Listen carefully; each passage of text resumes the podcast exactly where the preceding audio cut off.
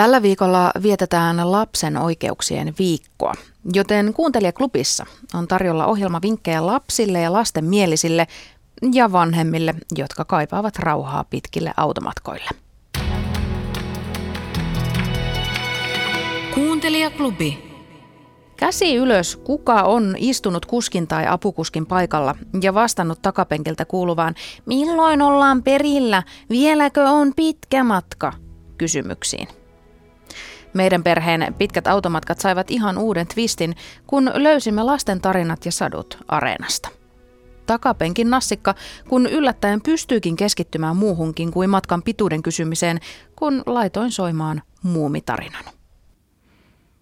Muumit olivat aina nukkuneet marraskuusta huhtikuuhun, sillä niin olivat heidän esi-isänsä tehneet, ja muumipeikot pysyivät perityissä tavoissaan.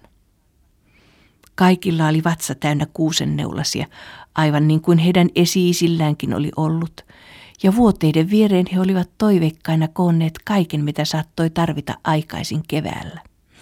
Lapioita, polttolaseja, filminpätkiä, tuulimittareita ja sen semmoisia esineitä. Hiljaisuus oli rauhallinen ja täynnä odotusta. Joku huokasi toisinaan ja käpertyi syvemmälle makuukuoppaansa.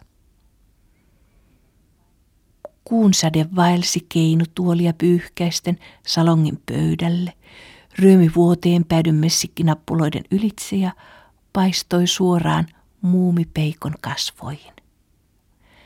Ja sitten tapahtui sellaista, mitä ei ollut nähty, ei kuultu siitä päivin, jolloin ensimmäinen muumi vaipui talviuneen.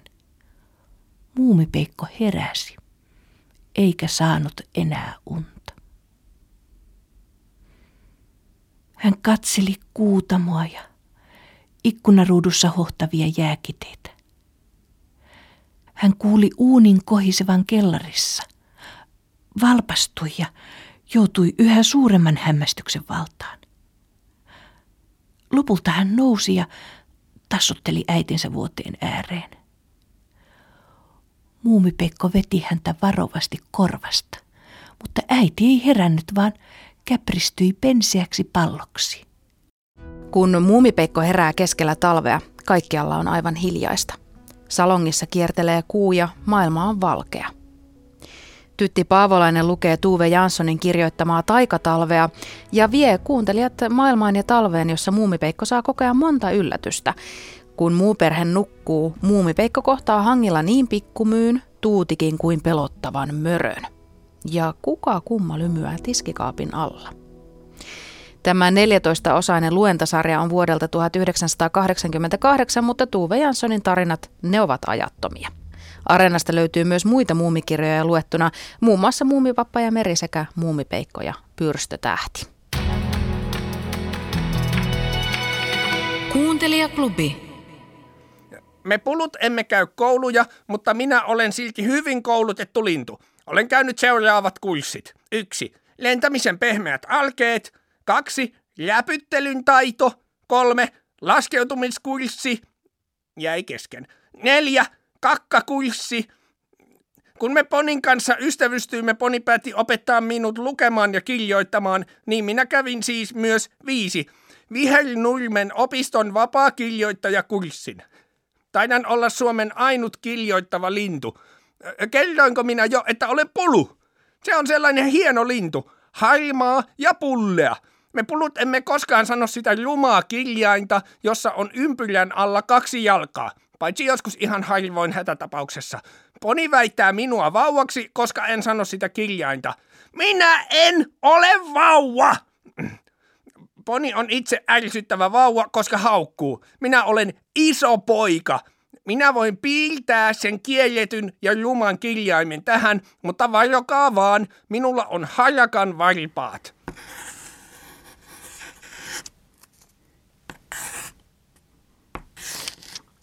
Äi.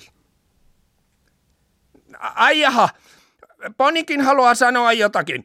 Eli terve, tööt, hyvää päivän jatkoa, morjens, morjentes.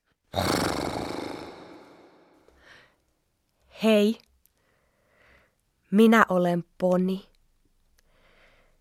Minusta tulee isona säätieteilijä, hevostieteiden tohtori, pankinjohtaja, junakirjailija ja kaikenlaisten palkintojen saaja. Veera Salmen kirjoittama Pulupoin ja Ponin kirja kertoo Ponista eli maitytöstä, joka haluaisi olla poni, ja Puluboista, reippaasta ärkirjainta karttavasta toripulusta. Ensimmäisessä kirjassa Puluboi ja Poni kohtaavat ja ystävystyvät molemmilla kun on elämässään kovin samanhenkisiä haasteita. Meillä kotona tämä kirja naurattaa eniten silloin, kun sitä luetaan ääneen. Ja nyt voi itsekin sitten keskittyä vain kuunteluun ja kuunnella Juha Pullin loistavaa suoritusta Puluboina ja Karoliina Niskasta Ponina. Kuuntelijaklubi. Otetaanpa vielä yksi satuklassikko. Louis Carrollin Alice's Adventures in Wonderland eli Liisan seikkailut ihmemaassa sovitettiin osaksi lastenradion satukuunnelmia vuonna 1960. Miksei tuo ruusupensä saa olla valkoinen, kun kaikki muut ovat punaisia? Juuri siksi, juuri siksi. No nopeammin, Hanski, nopeammin. Se on sillä lailla tyttöseni, että niin. meille sattui kauhea erehdys. Voi. Kuningatar määräsi tähän punaisia ruusuja ja tuo yksi onneton pensas olikin valkoinen. Se lykkää vitivalkoisia ruusuja. Niin tuhottoman paljon kaiken harmin lisäksi saamme hikihatussa maalata sen kukat punaisiksi joka sateen jälkeen, ettei kuningatar vaan huomaa erehdystä. Ai, ai kyllä tästä pensaasta riittää huolta ja noista puutarha-oppilaista myös Vinski, senkin muistamaton hunsvotti.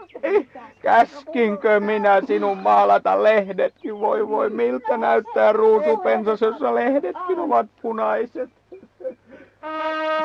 Oh, se, sieltä on tulossa kuningatar. Nopeammin, Hanski, nopeammin. Vielä yksi ruusu. Ehdimmepäs viime hetkessä. Hyvää päivää, hovipuutarhuria. Hyvää päivää, oppipojat. Hyvää päivää, armollinen kumajesti. Ja pikku tyttökin, no, no kukas sinä olet? Liisa, armollinen majesteetti. Liisa? Ai no, sepäs omituista. Liisa. Ai en muista koskaan kuuleni niin kummallista nimeä. Ja, mutta ehkä sinä osaat pelata krokettia. Osaan. Hyvä, oikein hyvä. No tule mukaan sitten. Kiitos, tule mielelläni. Etsi itsellesi mailla ja palloja ja asetu jonoon. Valmiina paikoillenne. Liisa Ihmemaassa sadun radiolle vapaasti sovitti Toini Vuoristo. Sen on ohjannut Lea Pennanen ja tuon edellisen klipin rooleissa kuultiin muun muassa Liisana Sirpa Kukkosta ja hovipuutarhurin roolissa, kenties tunnistittekin, oli Matti Raniin. Liisa Ihmemaassa sadun lisäksi Yle Aranasta voi kuunnella 60-luvulla tehdyt versiot myös Tuhkimosta, Prinsessa Ruususesta tai vaikka Pampista.